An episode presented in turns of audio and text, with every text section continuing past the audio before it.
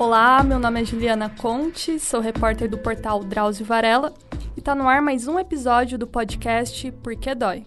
E hoje eu vou falar sobre aquele problema muito comum para nós mulheres e que costuma vir acompanhado da menstruação, que é a cólica menstrual. Só para vocês terem uma ideia, mais ou menos cinquenta por cento das mulheres sentem esse desconforto em algum momento da vida. Só que muitas vezes essa cólica ela pode ser o sinal de uma doença mais séria, como a endometriose. Então é importante ficar bem atenta aos sintomas e não considerar esse tipo de dor como algo normal. Bom, mas quem vai explicar melhor pra gente sobre esse assunto é a doutora Débora Tonetti, ela que é ginecologista e obstetra pela Faculdade de Medicina São Camilo. É, boa tarde, doutora Débora, obrigada pela presença. Boa tarde, um prazer estar aqui. Bom, doutora, é o seguinte... É, não basta a gente sangrar por quatro, cinco dias. A gente também tem que sentir dor, às vezes, né? Mas, brincadeiras à parte, por que, que a, as cólicas elas ocorrem nesse período? Então, antes da gente é, entender por que, que as cólicas acontecem, a gente tem que entender o que, que é a cólica menstrual. O termo médico que a gente usa para cólica menstrual é dismenorreia. A palavra dismenorreia, ela vem do grego e ela quer dizer dificuldade na menstruação. Uhum. É, e essa dificuldade, é, por que que acontece? Existe o aumento de uma substância chamada prostaglandina, que é muito parecida com um hormônio, não é um hormônio, mas ela age como se fosse. É, e essa prostaglandina, ela age no útero, que é um músculo. Certo. E essa prostaglandina vai causar o quê? Contrações uterinas todo o ciclo menstrual. E a produção dessas prostaglandinas são decorrentes aos, às alterações hormonais que acontecem no ciclo menstrual. Então, na primeira fase, que é mais caracterizada pela presença do estrogênio, existe aí o aumento da produção da prostaglandina. Por isso que perto da menstruação, a gente começa a sentir aquela dorzinha, aquele desconforto. Hum. E aí, se não acontece é, a gravidez, né? Por isso que a gente tem o ciclo menstrual todo mês, é, existe o aumento da, das cólicas. Para expelir, para descamar todo esse endométrio. Ah, tá. E aí, com o aumento da progesterona, essa prostaglandina ela é inibida e diminui é, as dores. Por isso que ela é mais comum no início da menstruação. Ah. A cólica menstrual nada mais é do que um mecanismo de defesa do útero. Sim. É para fazer parar de sangrar, para contrair. E esse endométrio, só para as pessoas que não sabem, é aquela camada... Isso, o endométrio é a camada interna do útero. Uhum. É ele que todo mês, decorrente é, ações hormonais, se prolifera. Uhum. E ele só acontece o quê? Para ter a gestação. Ele fica lá esperando é, esse óvulo fecundado. Uhum. E aí, quando não tem a fecundação, quando não tem a gravidez, ele descama. E esse sangue menstrual, então, é um restinho, é endométrio misturado com... Que é, que é, o endométrio é a camada interna do útero que se prolifera todo mês esperando um óvulo. Uhum. Então, ele, é esse sangue do endométrio que vai nutrir esse óvulo aí fecundado para desenvolver a gestação. Quando não tem a gestação, ele descama. Ah, entendi. Então, a menstruação é o, a descamação do endométrio, dessa camada interna. Por que que tem mulher que... que sente muita, e tem mulher que, sei lá, chega a menstruação, não tem nada. Você tem, por exemplo, uma dor de cabeça ou outro sintoma. É, a intensidade é, da cólica ela, e a duração da cólica, ela é muito pessoal, é constitucional de cada mulher. Uhum. É, então, vão ter mulheres que vão ter um padrão de cólica muito aumentado, que atrapalha a qualidade de vida, que não consegue é, ir para a faculdade, não consegue trabalhar. E tem mulheres que sentem uma cólica leve é, e que não atrapalha tanto a qualidade de vida. Não se sabe ao certo o que, que regula essa intensidade. Seria o fluxo? Tem a ver? O fluxo tem a ver também, porque se você tem um fluxo aumentado, consequentemente, a cólica também vai ser é, maior para uhum. expelir todo esse sangue.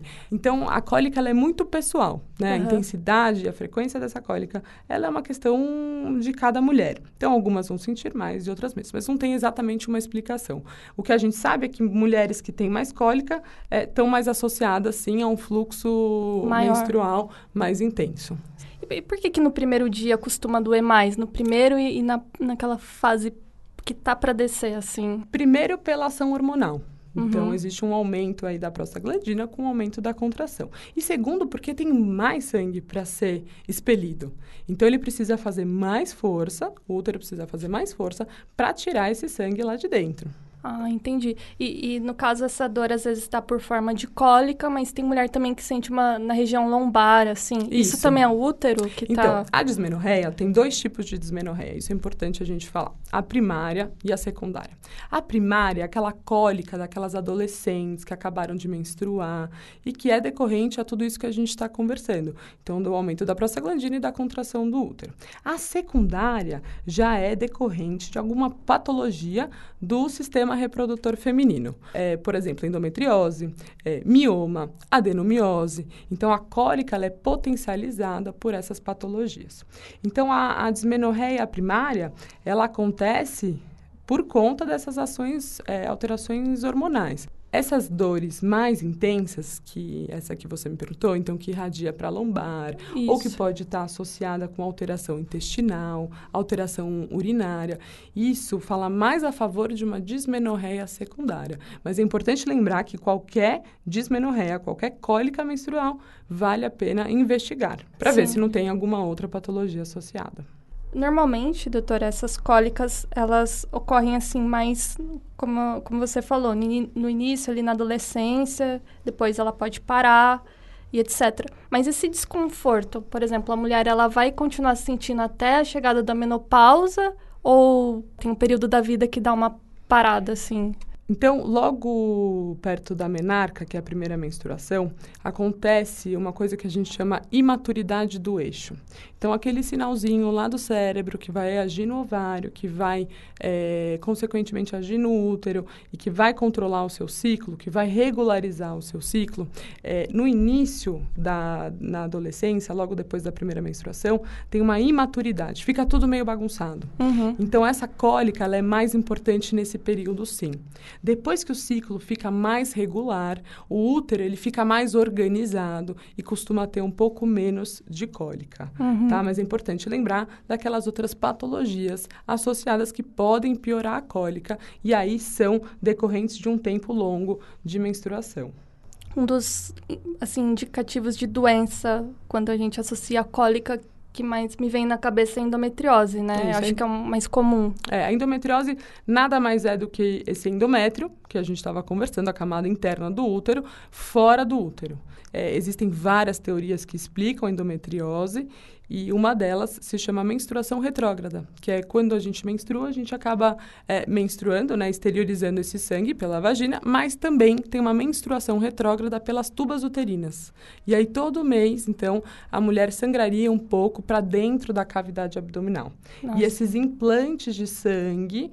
É, que vão se depositando na, na pelve dessa mulher, pode se implantar um pouquinho na bexiga, um pouquinho no intestino, e todo mês, pela ação hormonal, esses implantes também inflamam. Então, por isso que ela tem uma dor mais importante, por isso que pode ter uma associação é, com, com alterações intestinais, com alterações urinárias, irradiar para a lombar, irradiar para outras regiões. Então, toda cólica importante tem que ser investigada. Bom, nesses casos da endometriose, quando, assim, por exemplo, menstruar se torna um, um problema, é indicado suspender a, a menstruação? É super indicado. É, aliás, ficar sem menstruar é uma coisa boa. Uhum. É, existe uma crença de que precisa menstruar todo mês. Que é algo natural. É, que é algo natural, que é algo fisiológico, e realmente é uma coisa fisiológica. Uhum. Mas você suspender a menstruação, você pode se beneficiar de várias maneiras. Então, por exemplo, prevenir é, uma endometriose, ou que a endometriose evolua. Então, uma das formas da gente controlar a endometriose, que é uma doença benigna, mas é uma doença muito chata, que atrapalha muito a qualidade de vida das mulheres, Sim. é ficar sem menstruar.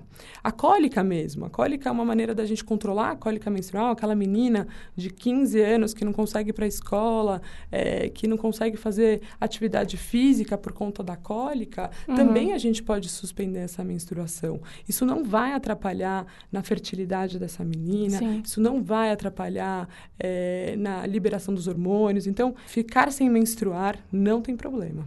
Ótimo, pode ser uma solução, inclusive, nesses casos, pode, né? Pode, com certeza. E, assim, o que, o que realmente costuma é, funcionar para aliviar a cólica? Então, vocês indicam? A cólica é o que a gente estava conversando da prostaglandina, né? Pela liberação da prostaglandina. Para o tratamento, então, dos sintomas, né, da, da cólica, como a gente conversou, a prostaglandina, ela, ela que acaba ocasionando essas contrações uterinas. Então, existem alguns medicamentos que são antiprostaglandina, como, por exemplo, um anti-inflamatório. Tá? Então, é, você pode tratar com anti-inflamatório, com analgésico, mas é importante reforçar que tem que ser investigado a causa dessa cólica, se tem alguma outra coisa associada, ao invés da gente só tratar os sintomas. E avaliar junto com o seu ginecologista se tem uma boa indicação de suspender essa menstruação. Quando que a cólica, ela, a, a paciente suspeita que tem algo errado, assim, porque, como a gente falou, assim, cólica é norm- normal, entre aspas, uhum. mas quando que ela, assim, pode suspeitar de Deixa algo... Deixa de ser normal. É. É, a cólica, a cólica que a gente considera normal é uma cólica mais leve, que realmente antecede aí a menstruação. Que dura né? um, dois dias. Um, dois dias, no primeiro dia da menstruação também um pouquinho, ou que você tome um analgésico e já sinta é, um alívio, uhum. é, mas toda cólica deve ser valorizada. Então, tá. mesmo essa cólica mais leve, deve ser conversada com o seu médico. A partir do momento que a cólica ela passa a não ser mais cíclica, ou seja, ela vem durante a menstruação, fora a menstruação, e ela é gradativa, ela fica cada vez mais intensa, aí é mais importante ainda uma investigação. Ótimo. E é verdade, não sei, eu li em algum lugar, só queria confirmar, que fazer sexo menstruado ajuda a diminuir cólicas? Ajuda, na verdade, pela liberação que a gente tem de ocitocina, uhum. quando tem relação sexual, é, de endorfinas. Então, é uma prática prazerosa. Uhum. Então, ela ajuda no alívio da dor nesse sentido. Por outro lado, a relação sexual, ela estimula o útero. E uhum. o útero é um músculo. Então, ele acaba contraindo um pouco mais. Tá. Então, é, é, é legal. É. É uma... Pode ajudar, sim. Tá. Bacana. Coletor menstrual piora? Cólica? Não. Não, o coletor menstrual, ele, ele simplesmente está ali para coletar aquele sangue menstrual. Tem mas nada a ver. Não interfere de forma alguma na cólica menstrual. E DIU de cobre? O DIU de cobre, sim. O DIU de cobre, é, ele é um dispositivo intrauterino, que a gente uhum. coloca lá dentro do útero. O útero, ele é um músculo, então ele reconhece esse DIU de cobre como um corpo estranho e fala, opa, o que que tem aqui dentro? E contrai um pouco mais. Então, ele estimula um pouco mais essa contração uterina. Mas é importante falar que o DIU de cobre, no início, as, contraço- as, as cólicas são mais intensas uhum. e depois o útero começa a relaxar mais, começa a entender que esse, esse corpo estranho... Se acostuma. Né? Se acostuma com o DIU, perfeito. Ah, então, ótimo. As contrações acabam diminuindo. Você falou agora do, do DIU de cobre que acaba piorando no início. Mas tem mulher que usa o, aquele DIU com hormônio. Esse costuma ser benéfico, né? Isso, costuma. Porque o DIU de hormônio, ele tem uma progesterona. Progesterona que chama levonorgestrel. E o que que essa progesterona faz com o endométrio, que é a camada de dentro do útero que a gente conversou? Ele atrofia, ele deixa careca essa camada. Uhum. Então, muitas mulheres com esse DIU de hormônio, de levonorgestrel, não menstruam. Então, isso dá uma acalmada na cólica, né? Uma vez que o endométrio já fica fininho, fica atrofiado. Ah. Já o DIU de, de cobre, é, além de você continuar com o fluxo e até, pode até aumentar esse fluxo e aí piorar a cólica, uma das ações dele, ele cria uma inflamação no uhum. endométrio. Então, isso também acaba piorando a cólica. Ah, tá. Assim, então, o DIU de cobre, assim, eu, eu não vejo... tanto benefício nele, né? Ele é, é só um contraceptivo, seria? O grande benefício, isso, exatamente. O grande benefício do DIU de cobre é o fato dele não ter hormônios. Uhum. A gente sabe é, que alguns hormônios, né, principalmente o estrogênio, pode aumentar aí, o risco de, de trombose, Sim. pode interferir é, de alguma forma no nosso corpo. Então, para quem tem contraindicação de uso hormonal, de contraceptivo hormonal, o DIU de cobre é uma ótima opção. Agora, se é uma menina que já tem muita cólica, que já tem um fluxo é, muito intenso, o ideal é que opte por um outro método e não o DIU de cobre. Tem algum alimento que acaba piorando a cólica, sabe? Não, não, não tem nenhuma relação, assim... é, com alimentos. O que a gente sabe é que alguns alimentos é, perto da menstruação podem piorar a T P M, podem piorar a enxaqueca, mas em relação à cólica menstrual não, não tem diretamente, grande, né? grande relação. Então, por exemplo, alimentos ricos em cafeína podem piorar, é, bebida alcoólica, isso tudo pode realmente fazer com que os sintomas da nossa decorrentes da nossa oscilação hormonal do ciclo menstrual piorem. É, se intensifiquem, né? Uma curiosidade, a cólica, não sei se isso é mito ou é verdade, ela é parecida com a dor do parto? Isso, isso é muito legal falar mesmo. Essa mesma liberação de prostaglandina que a gente tem durante o ciclo menstrual, isso acontece no trabalho de parto. Uhum. É esse aumento de prostaglandina que faz a mulher entrar no trabalho de parto. Claro que no trabalho de parto é, é um pouco mais intenso, uhum. né? É gradativo, mais intenso e ela fica regular. Então, ela vai aumentando e vai voltando. Já é um gostinho, né? É, já, tá é, já dá para ter uma ideia, com certeza, porque é uma contração do útero. Certo. Doutora, então, para finalizar, eu queria que, que você comentasse um pouco sobre, é, muitas vezes, ah, essas pacientes, assim, no início, elas costumam ir aos consultórios e essas queixas não são muito valorizadas, uhum.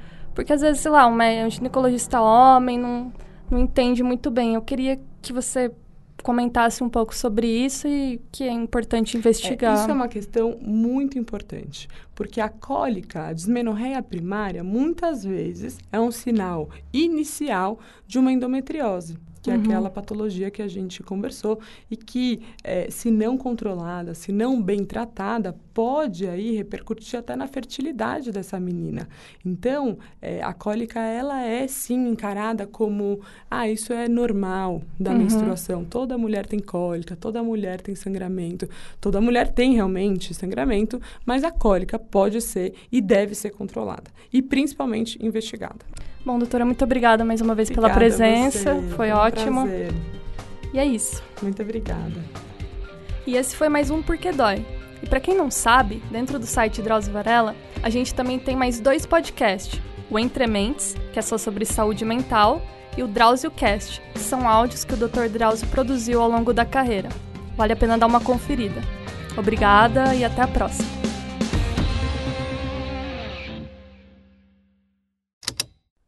Esse programa foi editado pela Estalo Podcasts.